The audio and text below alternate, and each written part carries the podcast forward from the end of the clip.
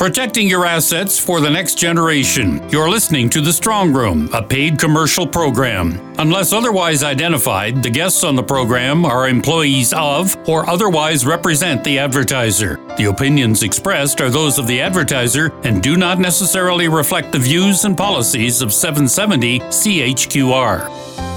Welcome to the Strong Room. I'm Peter Watts. Summertime is a wonderful time of the year. Holidays, travel, time with the family. That's the theme of today's program. And we begin with Chris Mahony, president of Go RVing Canada. The RV fraternity comes from all ages and all walks of life. It's a diverse group that we find ourselves in. There's a lot of young RVers as well as uh, empty nester RVers, and um, you know all sorts of folks doing RVing and, and participating in the lifestyle uh, for different reasons, different activities, and different travel goals.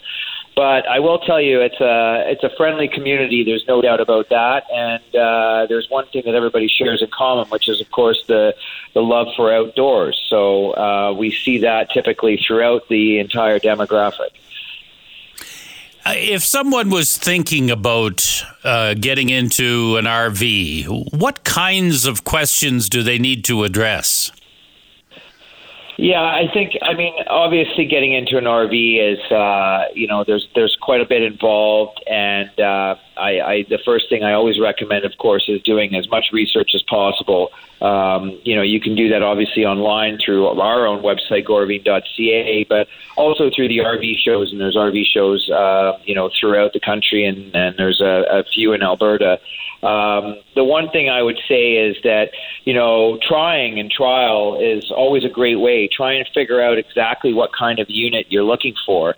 Uh, for many empty nesters and for, for some of the uh, some of that demographic in crowd, the Class B RV is is there is more apt to their kind of uh, travel style.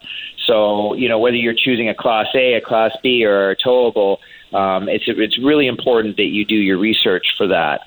The other thing, of course, is what kind of RVer are you? Um, do you want to be a little bit more mobile? Are you going further afield?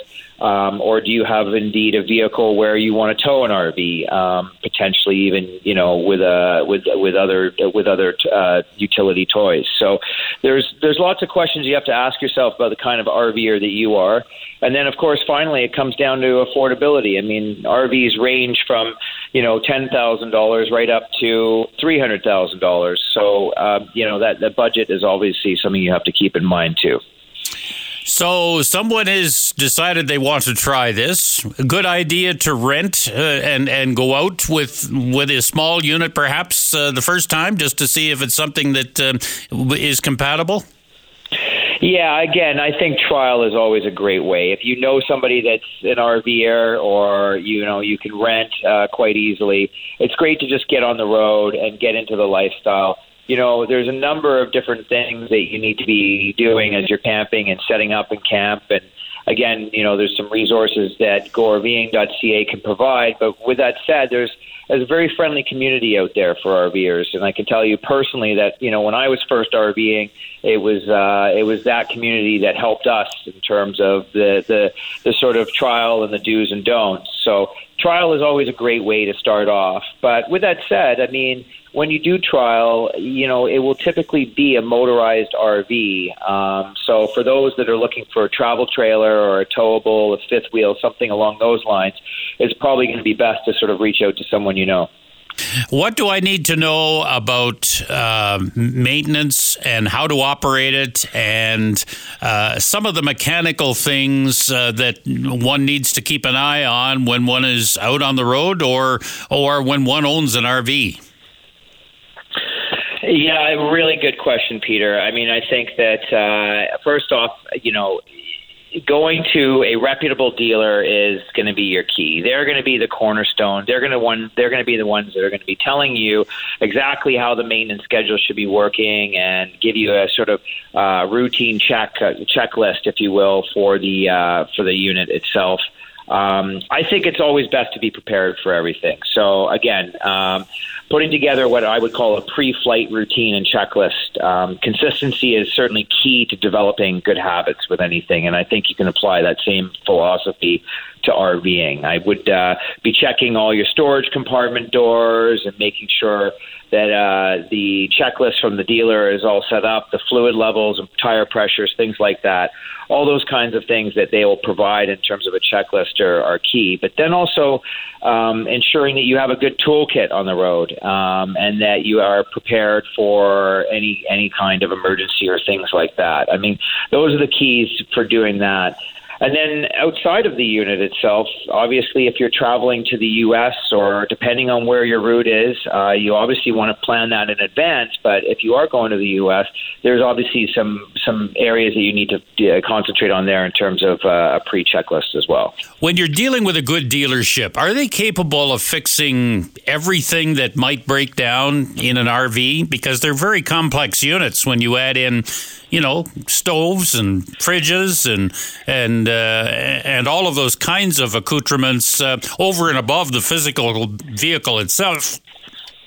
Absolutely. Uh, you know, uh, again, I and I think that's where you you get what you pay for. Um, I would start with a certified our Canadian RV dealer um, because they are going to have a service facility that uh, you know that is going to be doing that's going to be capable of of, of, of uh, adhering to any of the regulations for that, plus in terms of actually fixing them, doing the maintenance and any particular warranty issues, uh.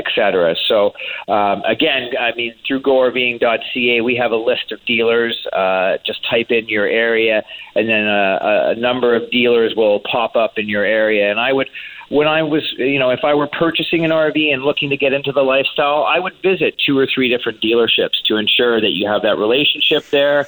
Make sure that they have the maintenance and service uh, bays ready for you, as well as the warranty, um, and then finally, of course, parts as well. So all those are key components to starting in the lifestyle. And if you are on the road and something breaks, uh, how do you ma- make sure that somebody you can deal with can A, fix it, and B, is reputable and reliable? Yeah, and I think that's uh, an, another good question. Uh, again, you know, you should you should have a direct contact to your dealership, and you know, the, you know, the unfortunate thing, of course, is that your dealership may not be down the road from you at that time. You may break down and be quite far, uh, quite quite far away. So a couple things you can do. Obviously, CAA membership can help um, with that kind of uh, with that kind of thing. But with that said, I think that the dealer network is huge, and uh, if you contact your dealer, they should be able to recommend someone near you. I can tell you from personal experience, I had a, uh, an issue with a unit that I had in uh, in Quebec on a trip with my wife, and uh, you know the unit was from Ontario, but they recommended that we took take it into uh, uh, a dealership in Quebec, which was not affiliated to them, but you know they had known through the dealer network, through the RVDA network, and we were able to get our our, our small uh, issue fixed and back on the road within a matter of hours. So uh, again, using that dealer network is key, and then you know backing yourself up potentially with a CAA membership can also help out too.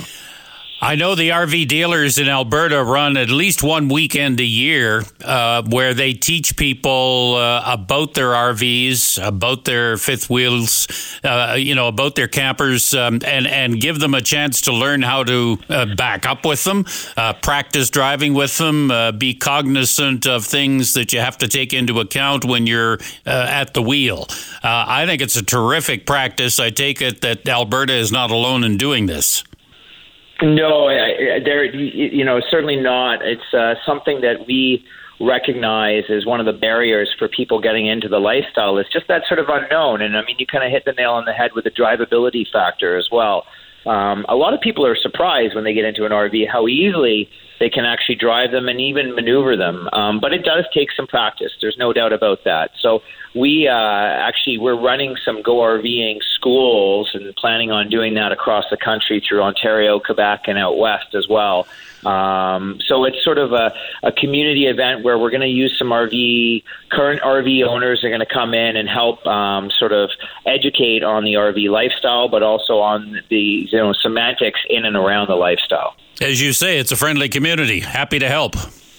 Absolutely, always are, and uh, you know I, have always had great experiences personally. I'm now a, um, a, licensed RV operator. I'm I've got my unit. I'm interested in uh, going down the road sh- on short trips to get used to the vehicle, uh, maybe to a provincial park or a campground or something like that.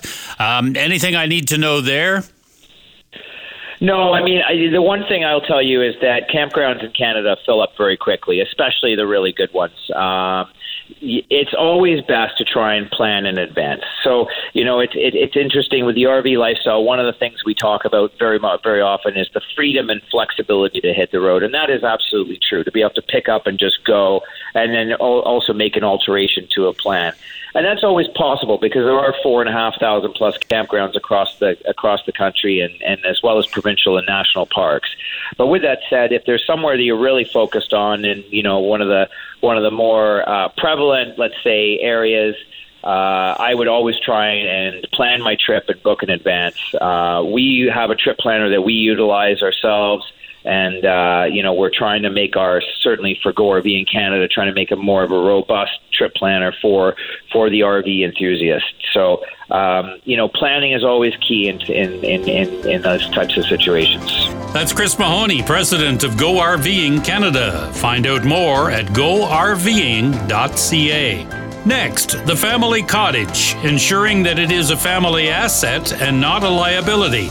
You're listening to The Strong Room on 770 CHQR.